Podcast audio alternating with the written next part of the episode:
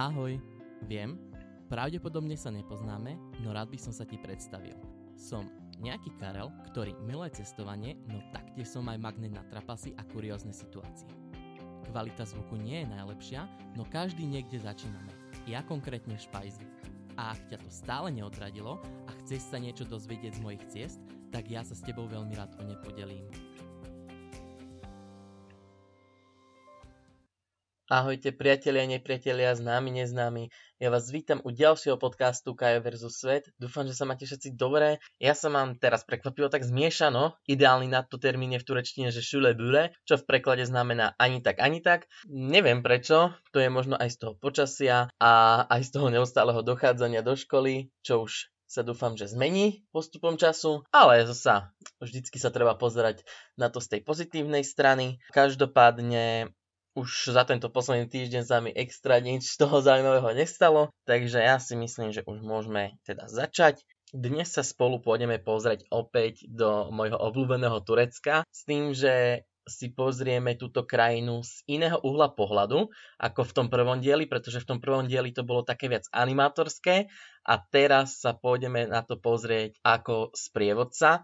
Totižto ja som v roku 2019 počas letnej sezóny som tam pôsobil ako sprievodca fakultatívnymi výletmi a celá tá cesta začala cca v polke februára, kedy som bol práve v Belgicku a Francúzsku a čo som mal tú šialenú cestu 20 hodinovú z Bruselu domov, nakoľko nám vtedy ten let zrušili, tak ja po tej unavenej ceste už som ani nevedel, v akej dimenzii som ma kontaktoval destinačný manažér pre Turecko za tej cestovnej kancelárii, pre ktorú spolupracujem, že či by som nemal záujem ísť robiť sprievodcu. A síce nevedel som, koľká je vtedy, ale hneď som povedal, že áno. A teda postupom času sme sa dohadovali, že čo aj ako, aké potrebujeme papiere, školenia a podobne, lebo predsa práca sprievodcu není len tak. A teda nakoniec sa to všetko úspešne dokončilo, síce niekedy aj na úkor mojej vysokej školy, kedy som nedal tedy dva predmety kvôli tomu termínu, kedy som mal nastúpiť, ale to nevadí. Každopádne, dobre, škola skončená, pobalený a ideme teda do toho Turecka. Počas celého letu do Antálie som mal neskutočný pocit neistoty a nervozity, pretože že som sa ešte doučal niektoré informácie ohľadom výkladu, predsa aby som ho mohol podať čo najlepšie.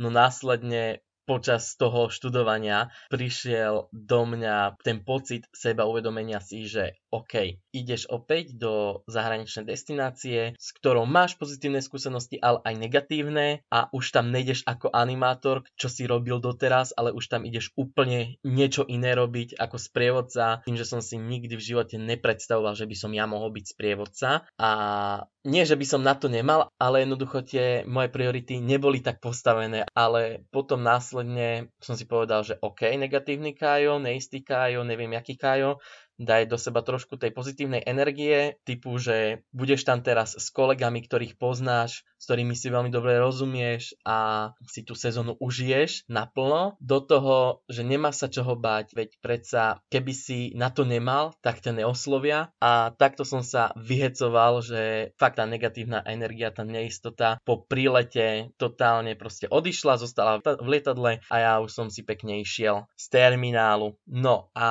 kde som teda pôsobil a konkrétne som býval v srdci tureckej riviery v stredisku Side. A toto sa mi napríklad na práci sprievodcu, delegáta a jednoducho takýchto pozícií sa mi páči, že vy bývate v reálnom buď byte alebo apartmáne a takto najlepšie dokážete pochopiť tú ich mentalitu, tú ich kultúru a podobne. Napríklad, čo mňa veľmi prekvapilo, bolo to, že Turci, a samozrejme nemôžeme ich teraz dávať do jedného vreca, ale vo veľmi veľa prípadoch som to videl na vlastné oči, že Turci počas leta spávajú na balkónoch. Normálne, jak majú veľké balkóny, tak tam majú matrace a spávajú tam. Aj keď majú klimatizáciu, no samo o sebe v Turecku je drahá záležitosť. A mať funkčnú tú klimatizáciu, že si ju púšťate pravidelne na noc, aby ste sa skladili, tak oni takto šetria svoje peniaze, že spávajú na balkónoch. A to nie, že jeden človek z baraku, ale naozaj tam tie rodiny to majú doslova tak vyskladané. A to je, bolo absolútne pre mňa atypické, ale zároveň fascinujúce. No ale my sme takýto životný štýl nepreferovali, že by sme spávali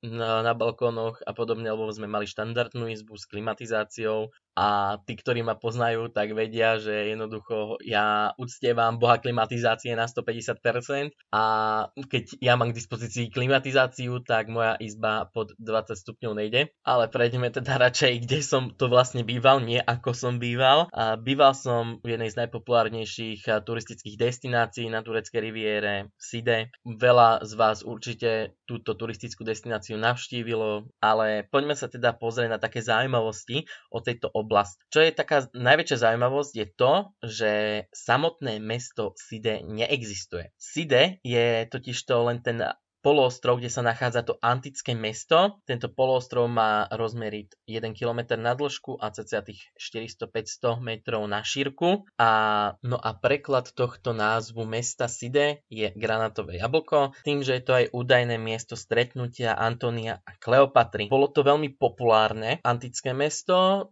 v tých začiatočných storočiach nášho letopočtu. Teraz si už presne nespomeniem na roky. V spoločnosti o ňom nehovorili moc v pozitívnom slova zmysle, pretože tam bolo najznámejšie trhovisko otrokov, čiže ak v tej dobe ste si chceli kúpiť najlepšieho otroka, tak jedine v Side. S tým, že na začiatku antického mesta ste mohli nájsť Nymfeum. Nymfeum bolo vlastne také miesto relaxu a odpočinku. Ľudia tam chodievali odpočívať a následne aj napríklad básnici tam ich chodievali písať svoje básne s tým, že bola tam vždycky veľká fontána, ktorá mala rôzne účely účely, no hlavný účel nebol ten, aby sa tam evokoval ten kľud, ale vždy pred príchodom do toho mesta sa tí prichádzajúci ľudia museli umyť v tej fontáne, aby náhodou tam nepriniesli do toho mesta nejakú negatívnu energiu alebo choroby. Ďalej, čo by ste tam mohli nájsť, už sú len zvyšky pôvodných domácich obydlí a potom, keby ste išli viac k moru, tak sa dostanete k Agore. Agora bola kedysi také hlavné trhovisko, kde ste si mohli nakúpiť prvotredné potraviny, oblečenie a samozrejme aj tých otrokov. Následne tam uvidíte tiež aj v pozadí tú najväčšiu zachovanú pamiatku tohto antického mesta, čo bolo divadlo. Toto divadlo slúžilo najmä na hranie rôznych predstavení z toho pozitívneho hľadiska, čiže nejaká veselohra a podobne. No a celková kapacita tohto divadla bolo 20 tisíc ľudí, s tým, že tam bolo 52 radov, kde ste si mohli posadať, no banovala tam určitá hierarchia, tí prvotriední a tí najlepší sedeli dole a tá najväčšia spodina spoločnosti sedela úplne hore. No a k samotným predstaveniam, tieto predstavenia niekedy trvali 3 až 4 hodiny, čo znamená, že prestávky tam boli veľmi vhodné a počas týchto prestávok tam bola zábava sa iného súdka, pretože tam boli rímske zápasy, čiže človek, človek, zviera, človek, zviera, zviera, no rôzne kombinácie. A takou zaujímavosťou bolo to, že tieto zápasy dostali sa do takej popularity, že si vymenili úlohy s tými veselohrami, čiže najmä sa tam potom už v zápätí chodilo na tie zápasy, kde sa zabíjalo a ako taká reklamná prestávka bola nejaká tá veselohra a podobne. A zase takou najznámejšou pamiatkou, čo môžete vidieť v tomto antickom meste Side, je Apolónov chrám. Za, bohužiaľ už je len zachovaných 5 stĺpov z tohto chráma a bol zasvetený bohovi Apolónovi a Aténe. Ďalej, čo som sprevádzal, tak bolo najväčšie stredisko tureckej riviery, kde sa aj prilieta, čiže Antália. A čo sa týka tohto mesta, tak toto mesto má čo ponúknuť, čo sa týka poznávania, pretože mali tiež zaujímavú históriu.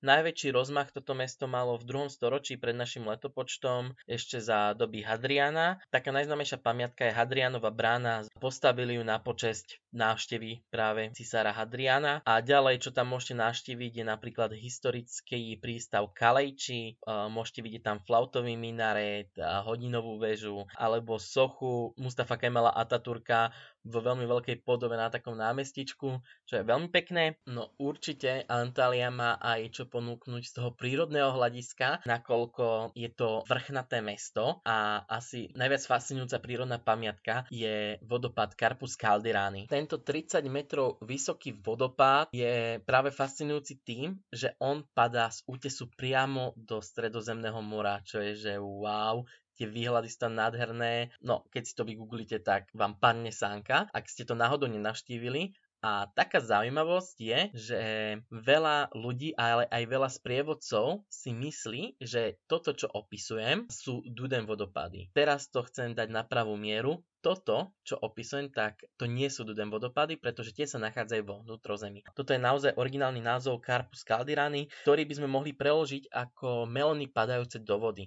Má to aj svoj význam, pretože v minulosti ľudia pestovali svoje plodiny nedaleko riek, aby to jednoducho lepšie dokázali polievať a podobne, s tým, že najviac sa darilo melónom. A bohužiaľ nerátali s tým, že keď vo vnútrozemí napršalo, tak tá rieka zväčšila svoj objem vody v korite a keď takto napršalo a boli už melóny, tak všetky tieto melóny táto rieka pobrala a vyhodila ich do stredozemného mora, tak kvôli tomu dali taký originálny názov, že Carpus calderani, melóny padajúce do vody. Následne, čo som aj mohol navštíviť v Turecku, nedaleko tohto mesta Antália sú ďalšie vodopády Kuršunu, e, nachádzajú sa v prírodnom parku a odporúčam ho navštíviť hlavne vtedy, keď ja niekde vo vnútrozemí zaprší, pretože tento vodopád je tak ovplyvnený počasím, že keď je teplo, tak je malá pravdepodobnosť, že vám bude tieť, ale keď naprší, tak je ten vodopád wow. A čo sa týka takých milovníkov histórie a podobne, tak určite nedaleko Antálie nájdete antické mesto Perge a keď pôjdete ešte o niečo ďalej, tak sa dostanete k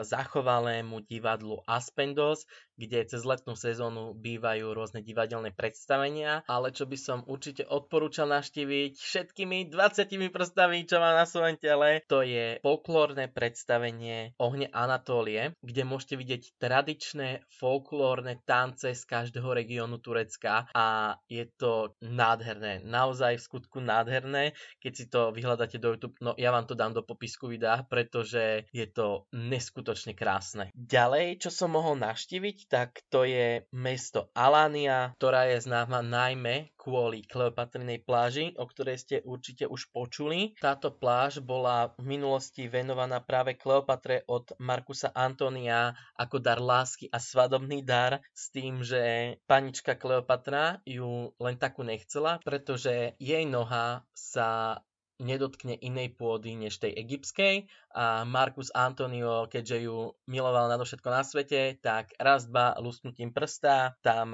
naviezol piesok priamo z Egypta, takže od tej doby tam môžeme vidieť nádhernú piesočnatú pláž s pozvolným stupom do mora, kde sa nachádzajú niek- niekde veľké kamene a ešte väčšie vlny, ale ne, záleží od toho, aké máte šťastie. Ja som vo veľa prípadoch také šťastie nemal, že som tam mal 3-metrové vlny, ktoré ma hodili priamo na veľký kameň, ale myslím pozitívne, bol som aspoň na, na peknej pláži. No a následne po vykúpaní sa môžete pozrieť napríklad na hrad, ktorý sa tam nachádza a už zažil nejakú tú rímsku, byzantskú, selžuckú alebo osmanskú dobu a dokážete sa tam dostať či už autom po veľmi strmej ceste, ale príbeh, ako som sa zasekol v kopci, som už hovoril v prvom dieli o Turecku. A ďalšia významná pamiatka je určite Červená väža, ktorá dostala vlastne meno údajne po najznámejšom červenofúzom pirátovi Barbarosa a je to vlastne 8 uhlová väža s tým, že slúžila na obranu prístavu a je 30 metrov vysoká s tým, že na úplnom vrchu sa nachádza vyhliadka s pekným výhľadom. A čo je známe o tejto oblasti Alania, tak od tejto oblasti smerom ešte viac na východ je o niečo vyššia vlhkosť ako v Antálii alebo v Side a práve táto vlhkosť ovplyvnila aj polnohospodárskú činnosť, čiže Napríklad v oblasti Antália sa najviac darí rajčinám, paprikám, uhorkám, podobne, tak tuto v Alanii sú to najmä banány, čiže keď budete v tejto oblasti, určite ochutnajte originál domáce banány, ktoré pouliční predajcovia predávajú po cestách a zaručujem vám, že taký banán ste ešte nejedli. no a keď pôjdete od Alanie trošku viac do vnútrozemia, tak to je ďalší typ odo mňa, tak to sú dymčaj. Čo to vlastne je? Sú to reštaurácie, ktoré sú na rieke Dym. No, keď hovorím na rieke, tak naozaj na rieke, tým, že máte tam také typické domáce posedenia postavené na skale a sú tam rôzne šmiklavky do vody, také ako keby kúpalisko na, na tej rieke. Určite si to vygooglite. Domáci tam trávia celé dni práve v týchto reštauráciách nakoľko tam majú celodenné vyžitie a keď si to predstavíte, tú atmosféru nasávať, že celkovo, že kde to vlastne sedíte, následne jete to ich typické jedlo, tak to je Joj, hneď by som sa tam vrátil. Ale tak presuňme sa radšej do ďalšieho zaujímavého miesta. Nasledujúcu pamiatku určite každý z vás pozná a to sú Pamukale. Áno, názov ešte vám nič nemusí hovoriť. Keď vám to tak zľahka popíšem, tak už budete vedieť, o čo sa jedná. Sú to travertinové jazierka so snehovo-bielou farbou a tyrkisovou vodou, plus máte tam veľmi pekne zachované antické mesto Hierapolis, samozrejme s agorou, s nymfeum a pozostatkami rímskych kúpeľov. Taký aktuálny problém tohto strediska Pamukale je, že tieto travertinové jazierka vyschýňajú, čo je zároveň smutné, pretože tým, že už to vyschne, tak ten travertínový bazén, to nazvem, už nie je snehovo biely, ale šedý, s tým, že máte tam už len pár týchto jazierok napustených a je to najmä z toho pod, dalo by sa povedať, tou travertínovou horou, to nazvem, boli v minulosti vystavané dva hotely, ktoré čerpali na práve túto vodu týchto jazier. A bohužiaľ už to prišlo do takého štádia, kedy to hromadne začalo vyschýňať, ale odvtedy už uzavreli tieto hotely a snažia sa to dať opäť do toho stavu, aké to bolo, ale bohužiaľ už to také nebude. Ale čo je určite veľký zážitok je, keď tam budete, tak tam naštívte Kleopatrin kúpel. Je to vlastne veľký prírodný bazén, ktorý sa nachádza priamo v strede medzi tými, tými jazierkami a antickým mestom a je zaujímavé tým, že tam má termálnu vodu, liečivú no zároveň sú tam popadané antické stĺpy a ruiny, čiže je to naozaj úžasné, že keď plávate a pozrite sa dole a tam máte nejaký ten antický stĺp, následne si odpočinete na nejakom tom antickom stĺpe a podobne, no jednoducho, aspoň osobne pre mňa to bol veľký zážitok. Ďalej, čo by som určite odporúčil, no bohužiaľ fyzicky som sa tam ešte nedostal, no je to len otázka času, kedy to navštívim, tak to sú turecké Maledivy, konkrétne jazero Salda a to ešte, keď sa len pozriete na internete, tak budete pochybovať o tom, že ste v Turecku a ďalej antické mesto Sagalassos. Tak a toto bolo veľmi široké poznávacie okienko, ak nie poznávací balkón, ale čo by to bol diel bez nejakého toho trapasu a kurióznej situácie. A z tohto všetkého vám poviem také dve perličky, na ktoré nikdy nezabudnem, pretože ako sprievodca som nemal na starosti samotné sprevádzanie výletov, ale aj vykonávanie transferov za a na let letisko a celý tento príbeh začal jedným raným odletom spolu aj s autobusárom. Autobusom o 4 ráno som išiel do jedného hotela s tým, že keď ste chceli ísť na tú recepciu, tak ste museli výjsť taký kopček nech do 10 metrov, ktorý bol akože asfaltový, ale taký strmší ale akože v pohode. Tak som teda ráno prišiel, očakoval som si, e, čo som mal na liste tých ľudí, následne autobusár tam dával batožinu a ich tam ukladal do toho autobusu s tým, že si ma z ničoho nič zavolal na recepciu, ten vedúci tej nočnej recepcie, že aby nám to zoznamov sedelo a neviem proste prečo si ma zavolal, nikdy si ma takto nikto nezavolal. A teda sme si to kontrolovali a teda už sme to dorobili a že idem teda do autobusu. No lenže tam vznikla tá komplikácia, že autobus sa rozbehol bezo mňa, tak som začal šialene utekať. Lenže mi to veľmi skomplikoval jeden pán z hotelového personálu, ktorý začal polievať práve ten asfalt na tom kopci a totálne som sa zrídal, respektíve som padol ako gula, jak nejaký mech peňazí, ale hneď v momente som sa postavil a utekal som za tým autobusom s tým, že kričal kričal som vo všetkých možných jazykoch, nech zastaví. Následne už som potom začal nadávať vo všetkých možných jazykoch. A potom aj zastavil, neviem, či ma počul alebo niečo, ale cca toho pol kilometra som si dobre pobežal, s tým, že nechcel som moc nadávať, pretože mali sme tam predsa klientov, ale najviac v tom momente ma dorazil jeden klient, čo vlastne sedel za môjim miestom a hovoril mi, no, veď my sme vás počuli, že utekáte a že kričíte a my sme mu nechceli hovoriť, lebo však sme si mysleli, že asi už zostávate v tom hoteli. A ja som proste len v hlave hovoril, že s prepačením, ty kretén, ja by som kvôli vám stával o 4 ráno, aby som aj zostal v tom hoteli a nechal by som si batoh a celý môj vlastne pracovný život v autobuse. OK, dobre, tak tu som sa trošku rozohnil.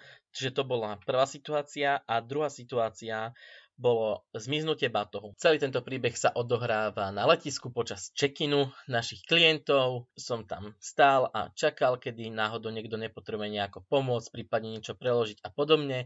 Vedľa mňa som si dal môj batoh, kde som mal obálky na prílet, následne aj svoje osobné veci. A tak som si tam robil, keď niekto niečo potreboval. Od jednej rodiny som dostal raňajkový balíček, čo zostali z hotela, že nech sa najem a že ďakujem za dovolenku, tak ma to potešilo, že budem mať aspoň raňajky. A o 20 minút na to, na vedľajší check-in, prišla jedna rumúnska cestovka, tiež takto na odbavenie svojich klientov, tak sme sa pozdravili aj s tým rumúnskym delegátom. No a každý sme si robili svoju robotu, sme sa venovali každý svojim klientom s tým, že on ich mal nejako menej, tak on aj skoršie skončil, s tým, že už aj ja som skončil a že si idem po batoch a batoh nikde. Pozerám, čo sa teda to deje. Som sa teda pýtal na čekine, že, že či mi ho náhodou nezobrali. Oni, že nie. Kúkam dobre. Tak idem do Stratova nález, čo majú na tej odletovej hale. Nič. A napadlo ma, že ty kokso, čo keď mi ho nejaký Rumún náhodou tam dal a odletel do Rumúnska? Najhoršie na tom bolo to, že mňa ani až tak nestrali doslova tie moje veci. Ale mňa tam zrhľadne strali tie obalky a to jedlo, čo som dostal. to, tak som hľadal, že čo aj ako. Potom následne mi poradili, že nech idem na straty a nálezy na príletovú halu. Tak som tam teda išiel, lenže bola tam tá komplikácia, že tam musím preukázať pas, lebo tak tam sú rôzne bezpečnostné kontroly a podobne. Takže nejakým spôsobom som sa tam dostal, neviem ako, tak sa tam idem pýtať, že či ho náhodou nevideli ten batoh a z ničoho nič mi zazvonil telefon, že môj batoh sa našiel už v stánku, čo má naša cestová kancelária, už e, mimo letiska, tak pozerám, že jak sa tam teleportoval. tak som teda hneď vyšiel z letiska k nášmu stánku. Ten náš miestny partner, čo tam nám tam zaobstaráva autobusy a podobne, mi strašne vynadal, že aký som nezodpovedný a takto, tak som to vysvetlil tú situáciu.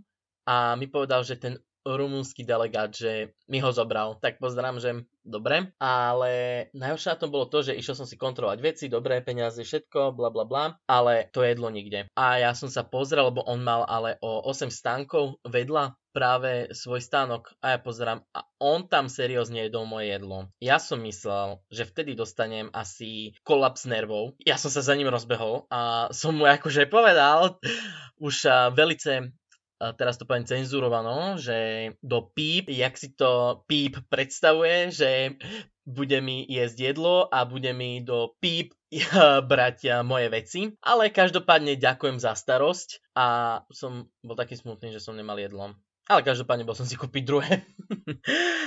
a toto je asi jeden z tých mojich kurióznych situácií, čo som zažil počas tej sezóny. Nehovoriac o tom, že som sa raz dostal až ku gateom, bez toho, aby som mal letenku, pretože som tam išiel riešiť jeden problém, ale to keď tak v inom dieli spomeniem. Čiže asi tu by som sa dostal už ku koncu a môžeme sa teda presunúť na gastrotyp tejto epizódy. Ako gastrotyp tejto epizódy som si zvolil a moju obľúbenú tureckú polievku Mercimek Çorbasi, čo je v preklade šošovicová polievka a je zaujímavé, že my vlastne keď chodívame túto na Slovensku na rôzne diskotéky, tak eh, čo máme k najviac dispozícii kebab alebo pizzu a v Turecku sú to práve takéto čorbové reštaurácie. To je liek na opicu. My vždy, keď sme išli aj na nejakú party alebo diskotéku, tak eh, po tej diskotéke sme si vždycky dali túto polievku a potom nám nič nebolo. Čiže naozaj je to liek na opicu. A teda recept vám dám do popisku tejto epizódy. Tak a týmto sme sa dostali už do úplného záveru tejto dlhšej epizódy. Som rád, že ste si ma vypočuli a opäť o týždeň sa budeme počuť pri jubilejnom 15. dieli. Takže prajem vám ešte pekný zvyšok rána, dňa, večera. No vyberte si, kedy to počúvate. Ahojte!